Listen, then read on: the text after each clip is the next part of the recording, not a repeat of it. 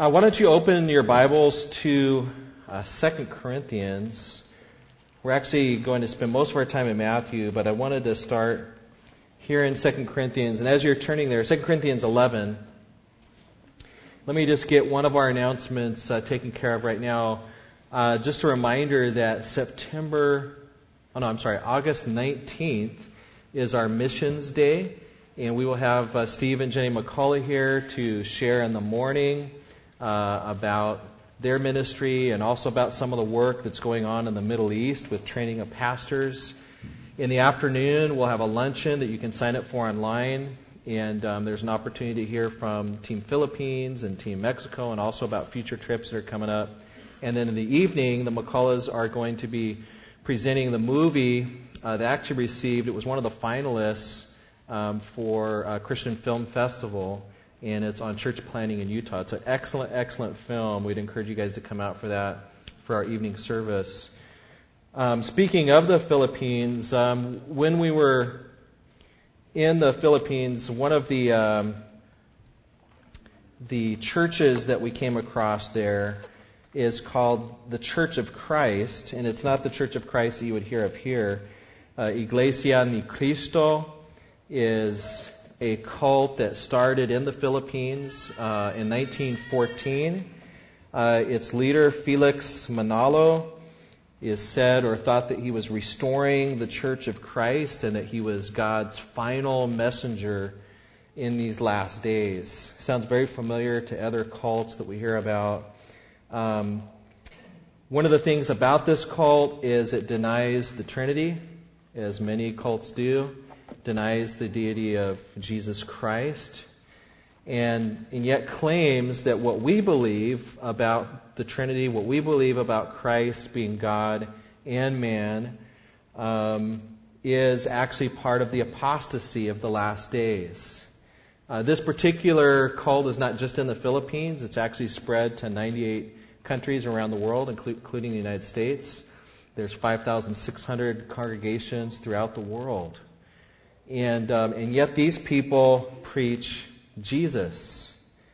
Uh, there's many people throughout our country uh, in, in different quasi-Christian groups that would preach Jesus.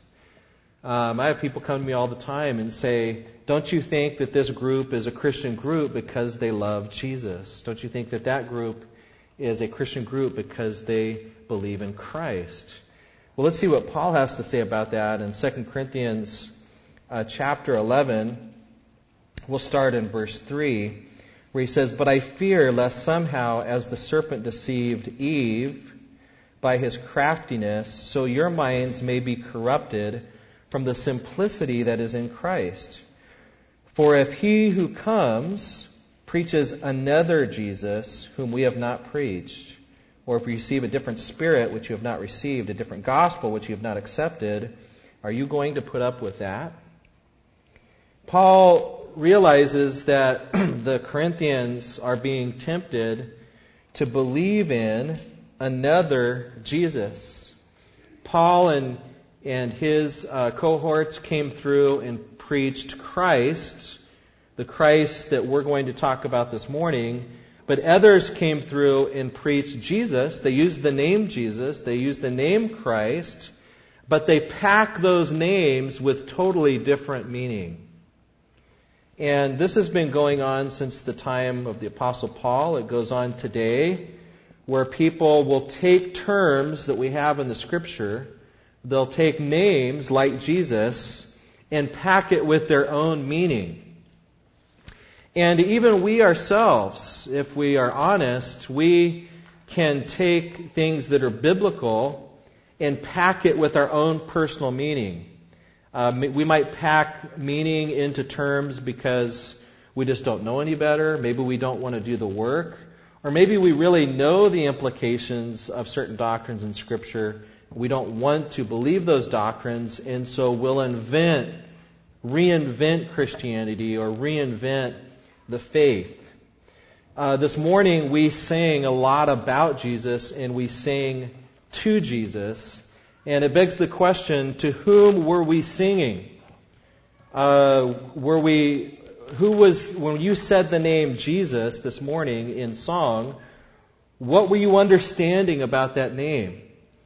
And how are we relating to this Christ? My name is Mike, but if you described me as Latino, black hair, brown eyes, and tried to relate to me as you still called me Michael Scott Berry, but you tried to relate to me as a Latino who only spoke Spanish, you'd be dealing with the wrong person unless you wanted to go out and have some Mexican food or a taco or something like that.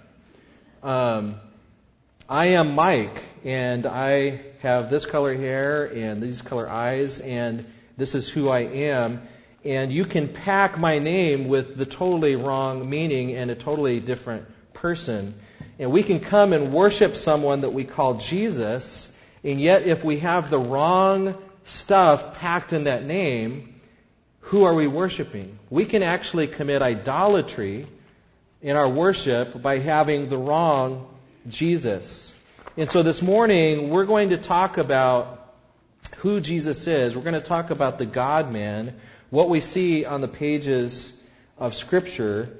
And we want to, there's a couple reasons why we want to talk about this. One, we want to make sure that we're growing in our knowledge of the true God. None of us has a completed knowledge of our God, right?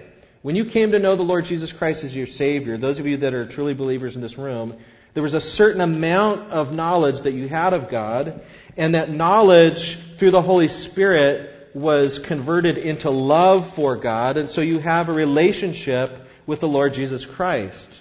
And yet, that relationship has deepened over the years, and hopefully you've grown in knowledge and grown in relationship and grown in worship. Just like in any relationship, in a marriage, you knew your wife or you know your wife or your husband on the day that you are married, and then you get to know them over the course of many years, and hopefully you grow in knowledge and grow in relationship.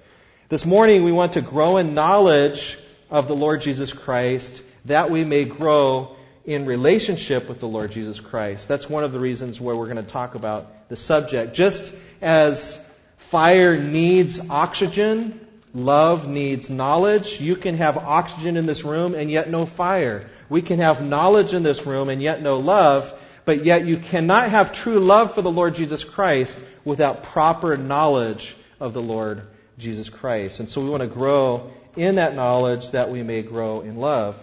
And then finally, we also want to learn more about Christ and who he really is so that we can present the gospel with greater accuracy and greater effectiveness as you are engaging people in our culture about Jesus Christ, it's very important that you know how to describe the Christ that you worship.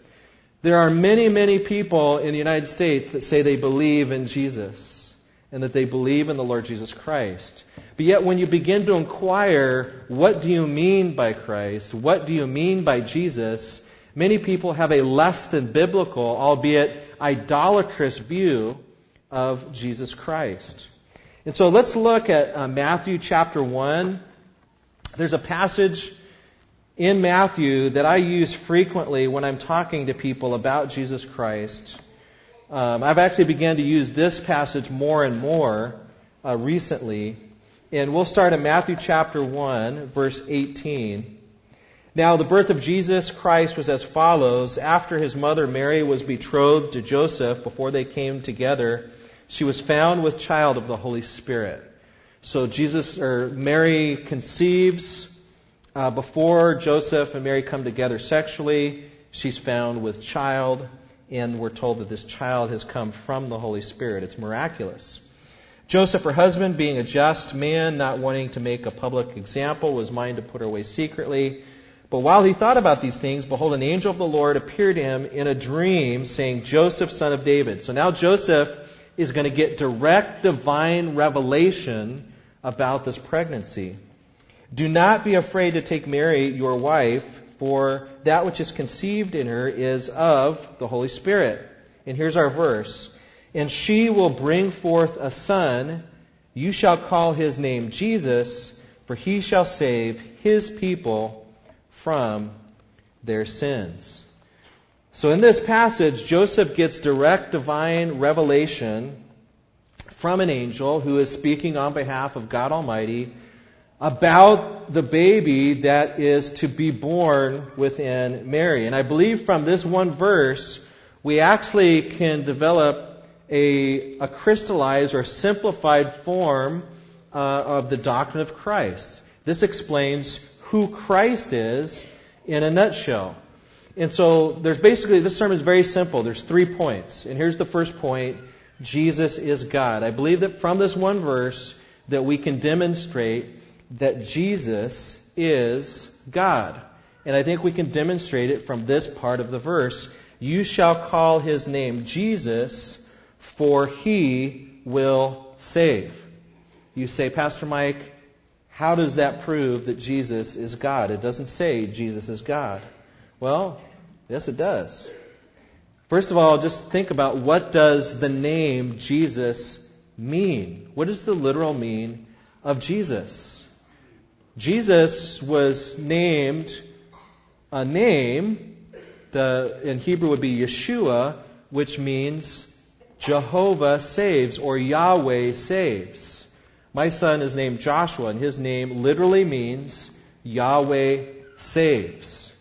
This was the name of the prophet or the leader that took over for Moses in the book of Joshua. We see that Joshua was used to take the people of Israel into Canaan and to defeat the enemies of God's armies. And Joshua's name was a constant reminder that they were not being delivered by sword uh, or by shield, but they were being delivered by Yahweh. Yahweh saves. And so Joshua's very name was a reminder to the people of Israel that salvation comes from Yahweh. And yet it is never stated that salvation came from Joshua the prophet himself. His name was a pointer to Yahweh. And yet here in this verse, we have Jesus who is being given the name Yahweh saves, and yet it says, who will save? He will save. And you shall call his name Yahweh saves, for he will save. This is a clear testimony from the angel from this is direct divine revelation saying that Jesus is Yahweh. His name means Yahweh saves for why is his name Yahweh saves? Because he will save. And so Jesus is called Jesus because he will save his people from their sins. Therefore, Jesus is Yahweh. Jesus is Jehovah. Also, just consider the name Yahweh itself. Uh, when we, we look on the pages of the Old Testament, we see times where the word Yahweh arises and then many times the Jewish writers and the Jewish readers would substitute the word Adonai in place of Yahweh. You guys familiar with this concept? You see it on the pages of the Old Testament. Sometimes God's called Yahweh.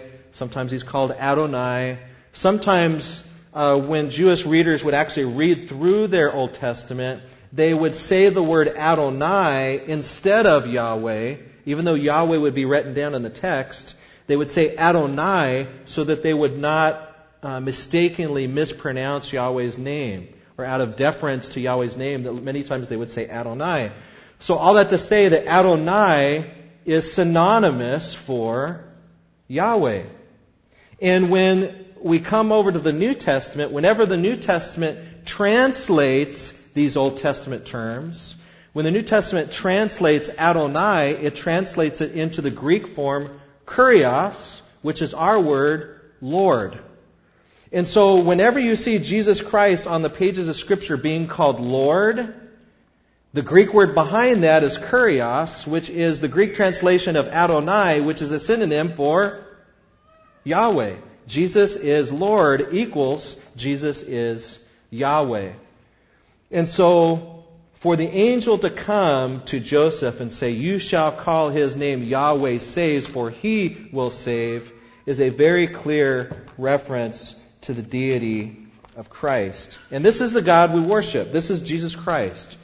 If someone comes to you and preaches to you another Jesus, if the Iglesia ni Cristo comes along and says, Jesus is not Yahweh. If the Jehovah Witness traveler comes along and knocks on your door and says, Jesus is not Yahweh, are you going to put up with that? Paul says. No, this is false teaching. This is false worship.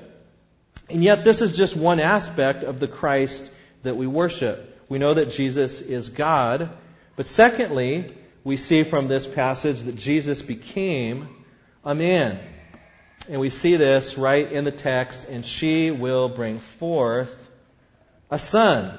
Not she will bring forth a spirit God, not she will bring forth an alien, not she will bring, it's she will bring forth a man in baby form.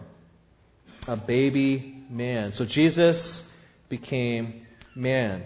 And I really think that this is the point as Christians, as evangelicals, that really needs to be emphasized when you're sharing the gospel with people that deny the deity of Christ.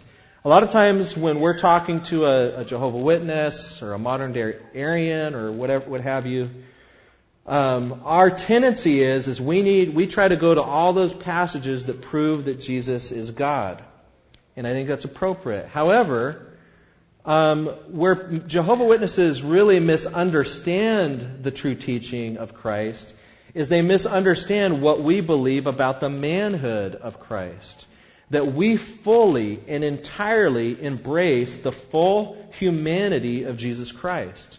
And so when I'm talking to somebody that stops by my house, you know, Jeho- Jehovah Witness variety or whatever, um, I spend most of my attention on the humanity of Christ.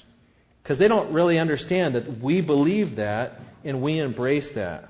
So let's, let's talk about that for a moment. This passage says, and she will bring forth. I want you to think about this. Jesus Christ, God, from all of eternity has always had relationship with Father, Son, and Holy Spirit. And then at a moment in time, she conceives, Mary conceives of the Holy Spirit, and now God lowers himself and becomes an, an, an embryo in the womb of a woman. And after a gestation period of nine months or so, he is birthed into this world. This is an incredible mystery. In the early church, one of the phrases that was used is this remaining what he was, he became what he was not. Jesus was still God, he remained God, but then he becomes something that he had never been before. And that is a human being. When the fullness of time came, Jesus Christ was born of a woman. And we see many pointers to his real humanity. This isn't just an imagined humanity. Jesus wasn't just pretending to be human. This wasn't just a trick. We see the prediction of human birth in Isaiah 7:14. Therefore the Lord himself will give you a sign, behold a virgin will be with child and bear a son. Jesus had a real human pedigree. He's the son of David, the son of Abraham. In Luke 3, we see his lineage traced all the way back to Adam. So we can see his father and his grandfather and his great great grandfather and his great great grandfather. He has what we call a quasi human conception um, in the sense that Mary really did conceive, but we see from Matthew chapter 1 and Luke chapter 1 that there was no uh, husband involved, there was no man involved. This, this is the miraculous aspect of the conception. And yet, this conception is so human that Luke can say in verse 36 that Elizabeth has also conceived, using the exact same Greek word. So Mary's conception is not some alien conception. It's not some super spiritual conception. The same word can be used a few verses later to describe Elizabeth's conception. This is a real human conception. And uh, Jesus uh, was in the womb of Mary for a real human pregnancy. In Luke chapter 2, verse 6, we see the, these terms being used. You can go ahead and turn there if you wish. Luke 2, 6, it says, So it was that while they were there, the days were completed for her um, uh, to be delivered. Um, and she brought forth her firstborn son. Um, it seems to be that Mary went full term. Jesus was not premature. And so Mary would have experienced, and Joseph, as her husband, would have experienced all the human aspects of a real human pregnancy. Uh, those of you who have been pregnant and husbands who have gone through this experience with your wives, um, you probably just remember times where you can actually see the movement of your wife's womb and you feel the kicks. I can remember just Joshua just pinning up and I could just reach out and grab his little bottom. He was just right there. That, that's it. There's his little bottom. Um, and you can even detect, at least it seems like you can detect personalities. I just remember just Josh when we, we went into the sonogram, I think is what they call it, and we saw him as just a little, little tiny guy. And he's just spinning like crazy inside the womb. And then when Anna was developing in the womb, it just seemed like she just, we wondered if she was alive. She just kind of roll over, and just there wasn't a whole lot of movement. And then with Sam, it just seemed like he was on a roller coaster. It was just kind of, just kind of crazy. He decided five weeks before the official birth date, he's like, I'm out of here. And so he comes five weeks early. Um, but just imagine Mary is experiencing this. I have no doubt that Joseph at times will be able to reach over and feel Christ, feel Jesus just moving inside of the womb, and the kicks of Jesus as a real human baby, um, and the movement, and that he, as a human being, was utterly dependent upon the nourishment from his mother. Whatever his mother ate, he ate. Whatever she drank, the air, very air that Mary breathed was the sustaining oxygen for his life. This was a real human being uh, in the womb. And then you have a real human delivery. It wasn't like Jesus was inside the womb and he just said, Beam me up, Scotty. And he just landed outside of the womb. There was a real human delivery. uh, Jesus was birthed. You have the placenta, you have the umbilical cord, and all the things that would go on in an ancient delivery, uh, including the cultural elements of being swaddled and so on. Um, you know, you see some of these pictures of Christ that were put together in medieval times, uh, these medieval portraits of the baby Jesus. And he looks like this little adult sitting there with a halo on his head, and you're just expecting him to break out in Latin, you know, summa cum laude, you know, something like that. And, um, and that's just biblically not the picture.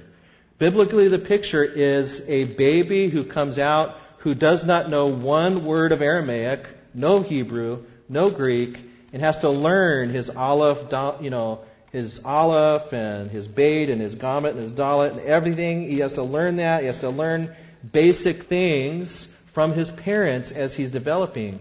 He is dependent upon his mother's nourishment uh, through nursing. And uh, this is the real human Christ. Raise your hand, dads, if you've been in the delivery room with your wives. Okay, that's just an amazing experience, isn't it? I think before, when, when we were having Joshua, for the first several hours that my wife went through labor, I was kind of like, man, I wish this was the 1950s and I could be out there in the waiting room, like smoking with the other dads and just kind of waiting for the, waiting for the baby to be, uh, you know, because everybody smoked back in the 50s.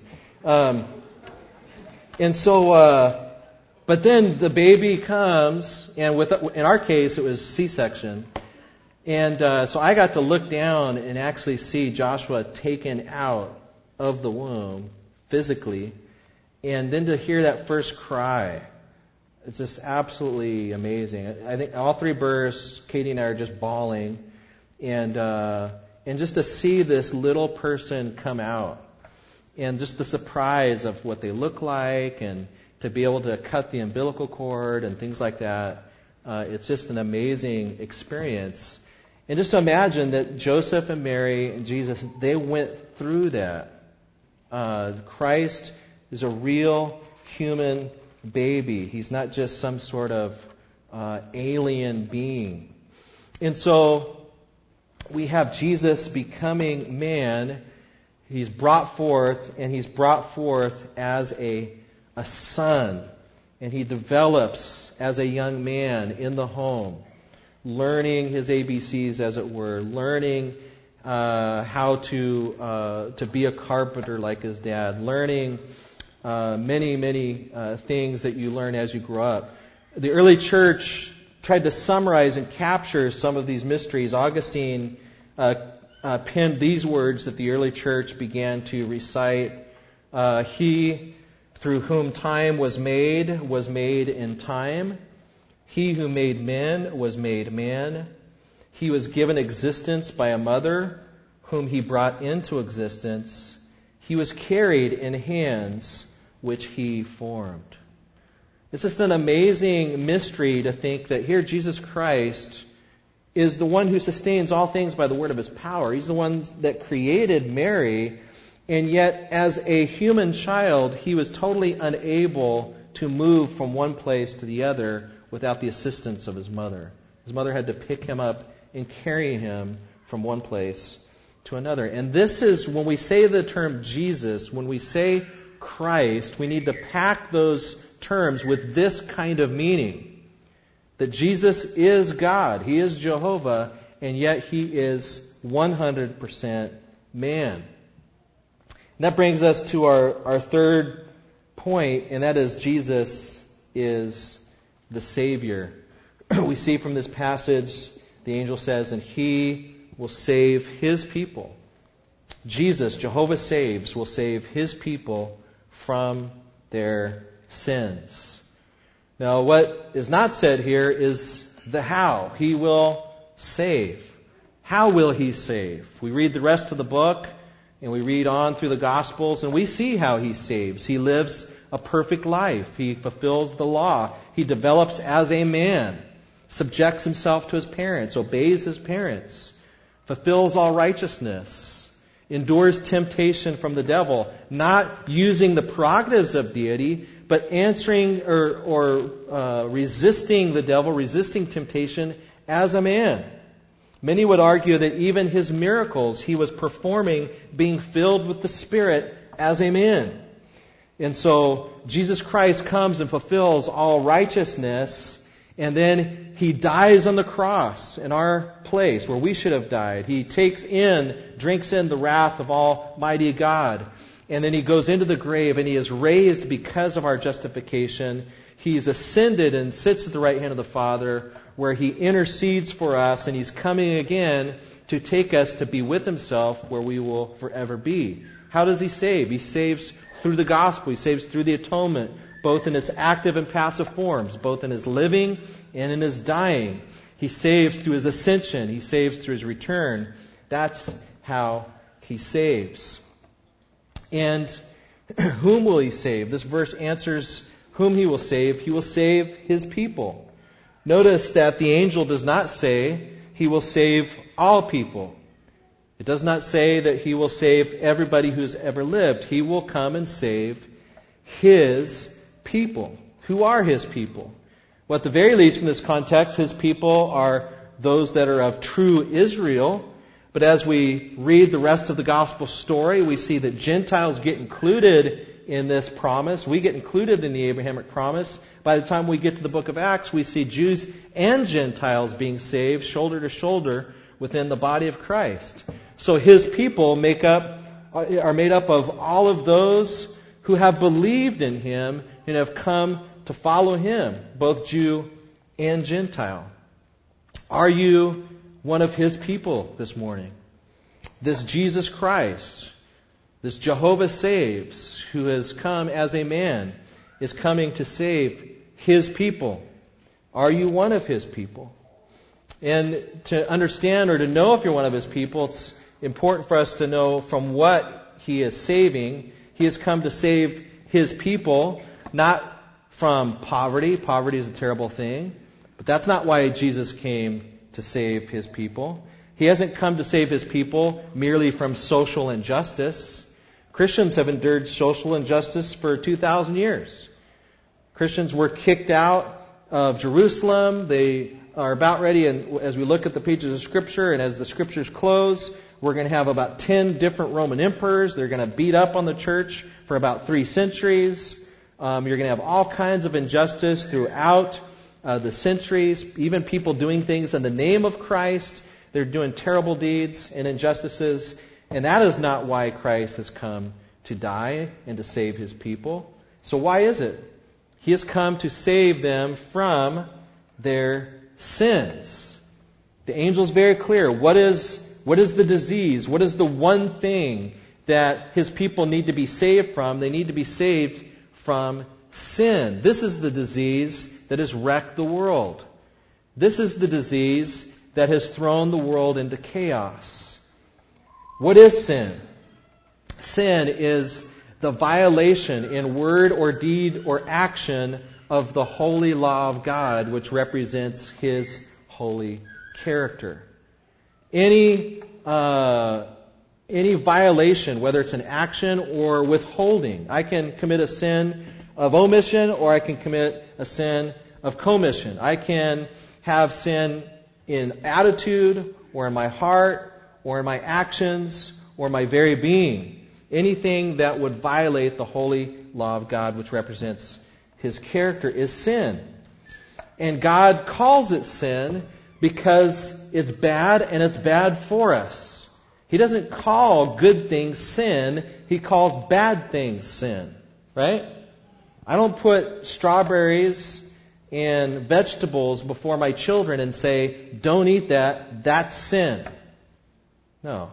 If there was poison in our area, I would say, don't eat that, that's sin. That's what God calls sin. Things that are bad for us. We might think it's good for us, but it's bad and it's bad for us, and God calls it sin because it violates His holy character and it will be bad for us.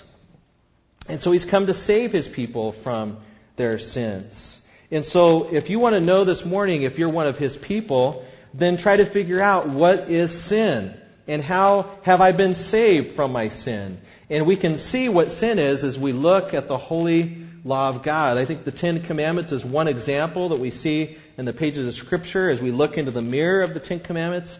It can help us as we look at it, reflect upon ourselves, and see where we stand and cause us to gaze at the cross. So think about this. You, as we just work through the commandments, the Bible is clear that we should worship only one God and worship no other gods, and we should not make any idols, anything that's a false God. Have you ever worshiped something other than God? Have you ever created a God in your own image? And we, when we say it that way, you might say, no, I, I always worship God. But reality is, is we're always creating gods in our own image. Every time we, we say, I want to do what I want to do, or we make decisions that reflect that we want to do our plan instead of God's plan, we are engaging in idol worship. Anytime we pack different meaning into the word Christ or Jesus, anytime we pack different meaning into different doctrines other than the true meaning, we're, be, we're committing idolatry. God calls us to worship Him and to love Him alone, and yet throughout the world we see people worshiping false gods, false ideas, false Jesuses. Uh, we have people that are naming Christ all over the world. In the United States, we have many, I think the last statistics I saw is like 80 something percent of Americans say that they are Christian and they believe in Jesus. What are they packing into that name, Jesus? The Bible indicates that we are to not take the name of the Lord in vain. And that, that goes beyond, well beyond just using God's name as a cuss word. The idea is, is do we take an oath upon our lips and promise to do something before Almighty God and then declare, and then, and then move away from that oath? The biggest example in our culture would be marriage. We stand on, the, on our wedding day and we say, I will be faithful to this wife. I will stay with this husband. And I am taking an oath before Almighty God. I am taking the name of God and the name of the Lord Jesus Christ on my lips before these witnesses that I will remain with this woman till death do us part. And every time somebody divorces a husband or divorces a wife, they're violating that oath. That's the third commandment. Do we keep the Sabbath holy? Uh, in this particular dispensation? Are we resting in the finished work of Christ? Are we trying to do our own works? Are we, uh, are we honoring the Lord's day? In the Old Testament, the people of Israel would worship on Saturday and they would come, and that would be a day of offering sacrifice and, and sweat and blood and all this stuff to come before. And ever since the early church, they've been worshiping on Sundays. Do we make, sun, do we make a big deal about Sundays?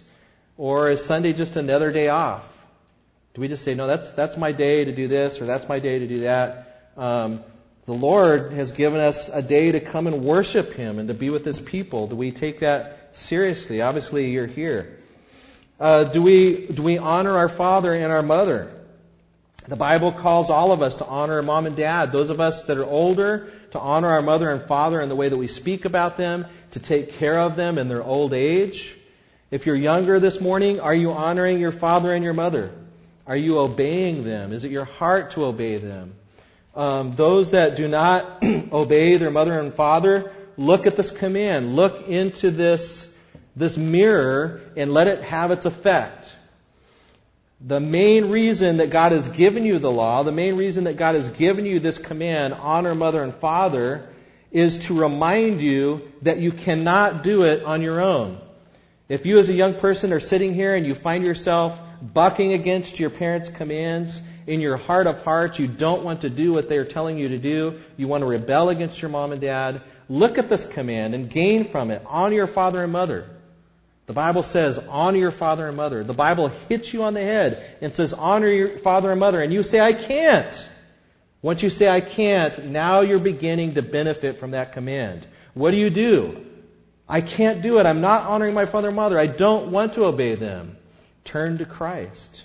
Christ honored his father and mother perfectly on your behalf. He died on the cross and was raised from the dead so that he could save you and send you his Holy Spirit so that now you would have a desire to do these things, not for salvation, but because that he has finished salvation.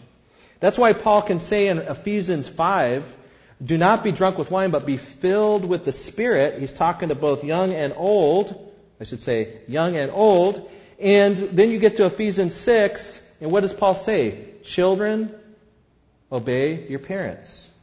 This is from an outflow of being filled with the Spirit. That's in the context there.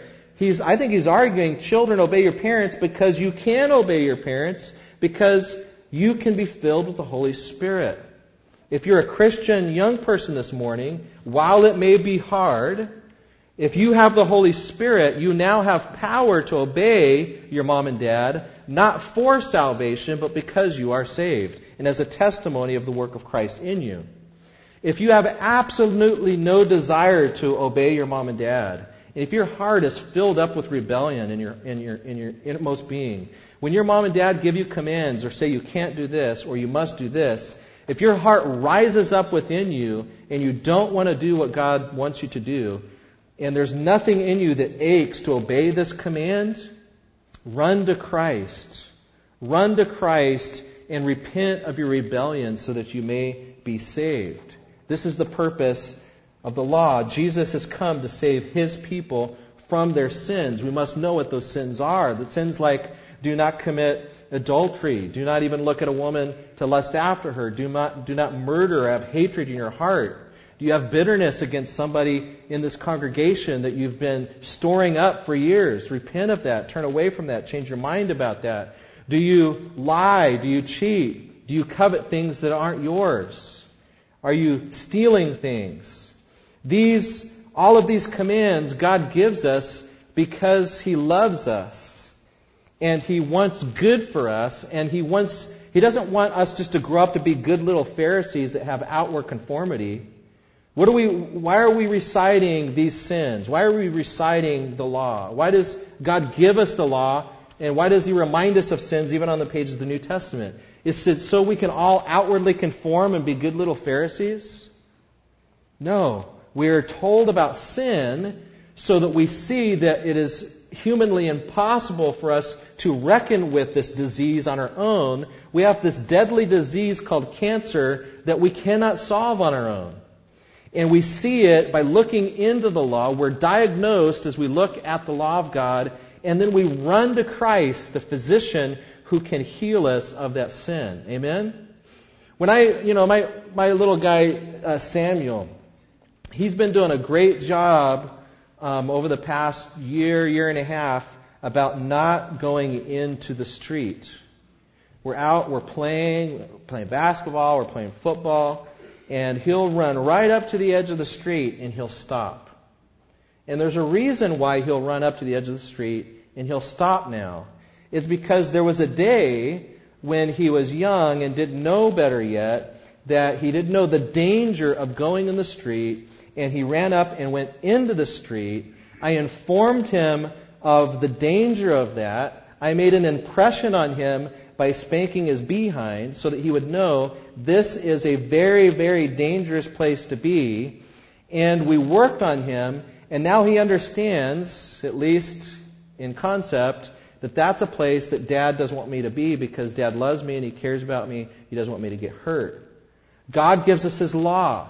He brings situations into our lives where we begin to experience, I can't obey your law. I can't do this. And he says, that's the point. Here's my son. Jesus Christ did do it. Jesus Christ did obey his parents. Jesus Christ never murdered. He never was angry. Jesus Christ never lusted. He was tempted of the devil, and yet he resisted the devil, and yet he died on your behalf. Jesus Christ came to save his people from their sins. Will you be one of his people? So Jesus Christ is God. Jesus Christ is man. Jesus Christ is Savior. What should be our response? I want to offer three responses in closing. And the first response is believe. Simply believe. Believe in the Lord Jesus Christ and you shall be saved. That's the wonderful thing about Christianity. This Iglesia ni Cristo, all of these other false cults, these groups that try to pack Jesus with their own meaning. You know what always comes along with these new Jesuses?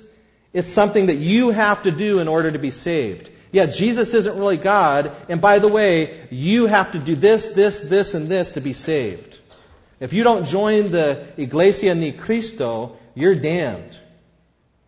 What does the Bible come along and say? And It says, Believe on the Lord Jesus Christ and you will be saved.